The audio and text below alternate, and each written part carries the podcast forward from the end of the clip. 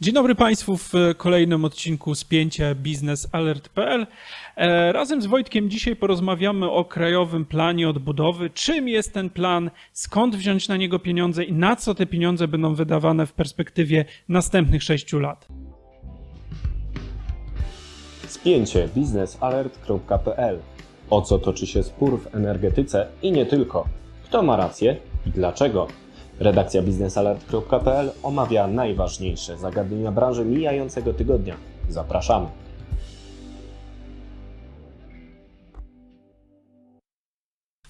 I zaczniemy może nasze spięcie od y, najważniejszej informacji, czyli faktu, że został przyjęty ten plan. To znaczy Sejm ratyfikował Fundusz Odbudowy, to znaczy wyznaczenie Komisji Europejskiej nowych kompetencji pozwalających stworzyć taki fundusz, który ma się stać nowym planem Marszala, a w Polsce będzie on realizowany za pośrednictwem Krajowego Planu Odbudowy, który został już zaprojektowany i wysłany do Komisji do sprawdzenia.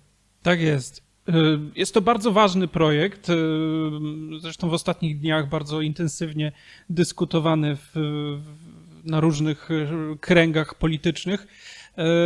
Powiedz, jak wyglądało to głosowanie? Oj, to była e, walka, którą można nazwać e, w podsumowaniu e, lewym majowym. Dlaczego? Ponieważ głosowanie było w maju i dzięki lewicy zostało zakończone wynikiem pozytywnym. Zjednoczona prawica podzieliła się wokół Krajowego Planu Odbudowy, bo powiedzmy liberałowie, konserwatywni liberałowie liczą na to, że faktycznie to będzie zielony plan Marszala, który nam transformuje energetykę, da dodatkowe środki wielkie, o których to liczbach powiem za chwilę, a ci bardziej konserwatywni, zachowawczy posłowie Zjednoczonej Prawicy i patrzę w stronę Zbigniewa Ziobry i Solidarnej Polski, uważają, że to jest zdrada, y, oddanie kompetencji do Brukseli i ryzyko oczywiście nowej targowicy i uzależnienia Polski, bo faktycznie komisja dostanie nowe uprawnienia, także y, budżetowe i z tego powodu może zacząć się dyskusja, co się stanie z naszą suwerennością. Oni się nie dogadali, ale e, ta część e, Zjednoczonej Prawicy, która chciała przyjąć Krajowy Plan Odbudowy, dogadała się z Lewicą. I głosami Lewicy Polski 2050, czyli takiej różowej, lewico-centrowej partii e, Szymona Hołowni e, oraz e, nowych tworów w postaci Koalicji Polskiej, PSL-u i kilku innych posłów, ta grupa wsparła siły mniejszościowe w ramach Zjednoczonej Prawicy i e, 290 W posłów. sumie większościowy, bo Mnie, chyba głosowało tylko z, Solidarna Polska głosowała przeciw. e, tak, ich był, ale dobrze, to było uproszczenie e, niewystarczające. Grupa Zjednoczonej Prawicy, która sama w sobie by nie wystarczyła do prze, przegłosowania tego, zabiegała o poparcie m.in. Lewicy, Koalicji Polskiej i Polski 2050. Dzięki temu 290 posłów zagłosowało za. No i e, ustawa przeszła, a e, tej części opozycji, która chciała wysadzić KPO, żeby na przykład doprowadzić do wcześniejszych wyborów, bo kto wie, czy by się tak nie skończyło, no ta część opozycji przegrała niestety z kretesem. No jeszcze Senat. y, Został jeszcze Senat, który musi też zagłosować. Marszałek Grocki powiedział, że w przyszłym tygodniu, już na posiedzeniu w przyszłym tygodniu Senatu zajmie się em, głosowaniem. No zobaczymy, czy tam też powtórzony zostanie ten wynik Lewy majowy pozytyw- drugi. Tylko w przypadku Senatu to opozycja ma większość. No ale z drugiej strony może to podzielić znowu, e, jeżeli chodzi o, o rozkład, no bo Opozycja jest świetnie podzielona. no świetnie podzielona, więc y, czy to nie zaważy też na przyszłych y, elementach współpracy? No, jeżeli chodzi o Senat, no ta większość jest krucha, nazwijmy to. y, Jeżeli chodzi o Tak, Targi opozycję. już pewnie ruszyły. Ktoś zostanie jakimś wiceministrem, ktoś gdzieś w spółce Skarbu Państwa. No tak, to już jest, to już jest, to już jest spekulacja. To już jest oczywiście, Oczywiście, spekulacja ale z zawsze naszej tak strony. jest. Zawsze tak jest. Natomiast czym jest ten plan A. y, odbudowy?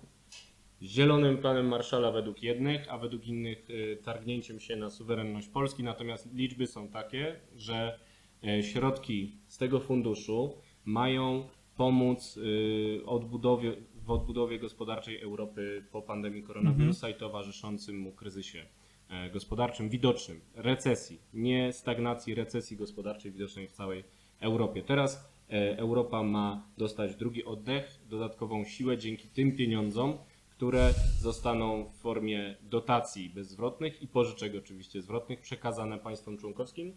No i na konkretne cele. Y, jedna trzecia, ponad jedna trzecia tych środków ma zostać przeznaczona na realizację celów związanych z ochroną klimatu. Czyli nie możemy sobie wydać na co chcemy. Musimy pokazać, że te nasze inwestycje jakoś wesprą klimat, bo to jest bardzo ważne na poziomie Unii Europejskiej. I dlatego Krajowy Plan Odbudowy przygotowany przez Polskę zakłada wydatki bagatela 108 miliardów złotych, z tego 28 miliardów na tak zwaną zieloną energię, no to wiemy o co chodzi, odnawialne źródła energii i tym podobne, e, zmniejszenie er- energochłonności, generalnie transformacja energetyczna. Te środki dofinansują naszą transformację, która do 2040 roku ma kosztować 1,6 biliona złotych. No więc przyda się te 28 miliardów złotych na dobry początek w latach 21-27, bo pierwsze środki już mają spływać w tym roku jeszcze. Tak. Bo plan był taki, żeby to szybko się działo i ponad 28 miliardów na zieloną, inteligentną mobilność, czyli elektromobilność, wodoromobilność, gazomobilność. To zależy, jak sobie to e, zapro, zaprojektujemy. Im więcej wyciągniemy z funduszu, tym mniej zapłacimy bezpośrednio z budżetu, a więc e, moim zdaniem jest to gratka e, warta, warta tej e, całej uwagi, którą poświęcamy temu tematowi. No tak, bez wątpienia. A skąd pieniądze będą pochodzić? No właśnie, skąd pieniądze brać na No to wszystko? No tak, no tutaj pieniądze będą pochodzić z Unii Europejskiej, znaczy z Komisji Europejskiej, która ma za, za, zapożyczyć się na kwotę ponad 700 miliardów euro w instytucjach finansowych, e, czyli jakby finansować nasze, nasze, nasz, nasz, nasz plan odbudowy będzie e, kredyt, no ale ten kredyt będzie trzeba spłacić. Czyli Komisja Europejska zakłada, że spłata kredytu zacznie się w 2027 roku, a więc rok po tym końcowym roku, w którym będzie można wydatkować te, te, te pieniądze. No właśnie, no i skąd komisja weźmie pieniądze na spłatę? No przede wszystkim y, Unia Europejska, jeżeli chodzi o wspólnotę, ma kilka możliwości pobierania czy, czy czerpania funduszy. Po pierwsze, to są w, głównej, w głównym stopniu to są składki członkowskie państw należących. I Czyli my płacimy. Tak, od, od wielkości gospodarki, od produktu narodowego brutto oraz od poziomu zamożności, y, czyli od y, procent od ściąganego VAT-u. Dodatkowo Unia Europejska y, pozyskuje pieniądze na przykład w formie ceł, czyli te towary, które przypływają, przyjeżdżają do Europy z z zewnątrz są odsliwane, nakładane na nie jest cło, które to w większości wędruje właśnie do budżetu Unii Europejskiej. Kolejnym e, sposobem finansowania Unii Europejskiej są oczywiście również różnego rodzaju opłaty administracyjne, różnego rodzaju kary finansowe, na przykład nakładane na spółki, które nie wywiązują się z jakichś, mm, z jakichś zasad, z jakichś regulacji unijnych.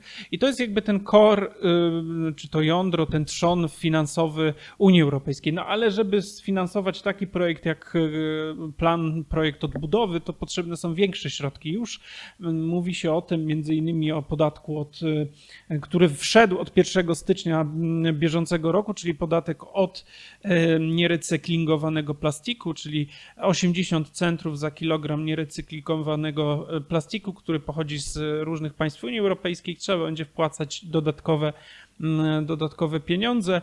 E, Poza tym na horyzoncie pojawiają się różnego rodzaju pomysły w stylu podatku cyfrowego, podatku od e, dużych firm, które no, choćby jak ostatnio się okazało, jak się ostatnio okazało Amazon, który wypracował ogromne zyski w zeszłym roku ze względu na pandemię, no bo mm, zwiększyło się zapotrzebowanie ludzi na towary e, z, internetu, no okazało się, że nie zapłacił w Europie ani centa podatku. To E, zapłaci no, w, oczywiście to, o tym się mówi już od lat, a w zasadzie nic, nic z tym nie idzie, nic, nic nie idzie naprzód. No ale kolejnym źródłem dochodu Unii Europejskiej w przyszłości może stać się podatek transgraniczny od emisji CO2. CBAM, Carbon Border Adjustment Mechanism, który może objąć wszystkie towary, w zależności od tego, ile będą emitować, w zależności od tego, jaka będzie polityka klimatyczna w kraju, z którego pochodzą. Czyli zakładając, że mówimy na przykład o Rosji. Jeśli ona nie wprowadzi regulacji klimatycznych, jeżeli e, wytwarzaniu jej produktów na czele z węglowodorami, które są oczywiście paliwami kopalnymi, będzie towarzyszyła emisja CO2 czy też metanu, który także jest coraz bardziej brany pod uwagę, no to pojawi się podateczek.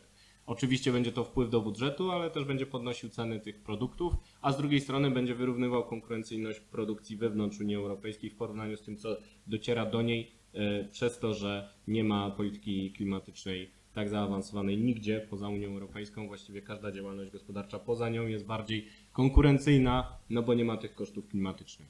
No. No właśnie, no i ze względu na to, że te wszystkie podatki, te wszystkie opłaty będą e, wprowadzane na towary, które, no, czy, czy usługi, z których my wszyscy korzystamy, no to można powiedzieć, i to jest pewne zagrożenie, jeżeli chodzi o KPO i ogólnie pro, proces transformacji energetycznej, że no, zapłacą konsumenci, czyli my zapłacimy za to, że za to, że musimy się transformować i Ale przecież chcemy. No chcemy się transformować, chcemy, znaczy bez, bez złośliwości, każdy chce mieć czyste powietrze, chce mieć czysto, e, czyste środowisko i tak dalej. I myślę, że tutaj jest kwestia, ta kwestia jakby nie jest dyskusyjna, natomiast faktycznie trzeba sobie jasno powiedzieć, że za transformację, za plan odbudowy zapłacimy my jako konsumenci, czy to w formie podatków wyższych, wyższych opłat, czy to w formie wy, wyższych cen produktów, na przykład, które będą się w butelkach plastikowych, no bo bez wątpienia to będzie pewien e, element na pewno, który, który wpłynie na, na, na cenę tych produktów. No i oczywiście za koszt towarów, które będą objęte ewentualnym e, cłem, czy objęte ewentualnym opłatą za emisję CO2. I tak będzie. Zapłacimy za zmiany, czy chcemy, czy nie. One i tak nadejdą. E, Warto tak negocjować, żeby zapłacić jak najmniej, jak najwięcej otrzymać wsparcia. E, A do rozstrzygnięcia pozostaje dyskusja o tym, czy Komisja Europejska powinna otrzymywać te większe uprawnienia. Zwolennicy federalizacji Unii Europejskiej będą mówić, że oczywiście tak, że jest to sposób na usunięcie sporów między państwami członkowskimi, bo tak jak w przypadku Nord Stream 2 Komisja Europejska na przykład nie może silniej wkroczyć, jeżeli sprzeciwi jej się jakieś państwo członkowskie przez to, że tych kompetencji na przykład nie ma. Ale przeciwnicy będą mówić, że oddawanie kolejnych kompetencji do Brukseli no to jest zamach na naszą suwerenność i zagrożenie dla interesów państwa, biorąc pod uwagę na przykład bardzo ambitne plany klimatyczne projektowane w Brukseli, które może sprawdzą się gdzieś w Portugalii czy w Holandii, a u nas są tak wielkim obciążeniem, że możemy nie dać rady. No i my tej dyskusji oczywiście nie rozstrzygniemy. Może za tydzień też o niej porozmawiamy, ale też jej wtedy pewnie nie rozstrzygniemy. No nie, no pewnie. e, dyskusja o idei. E, ale oczywiście do takiej dyskusji też zapraszamy na łamach e, naszych mediów społecznościowych, pod naszymi tekstami. Tymczasem na dzisiaj to już wszystko. Trzymamy kciuki za Krajowy Plan Odbudowy, za głosowanie e, w Senacie. To wszystko na dziś. Wojciech Jakubik, Mariusz Marszałkowski. Do usłyszenia.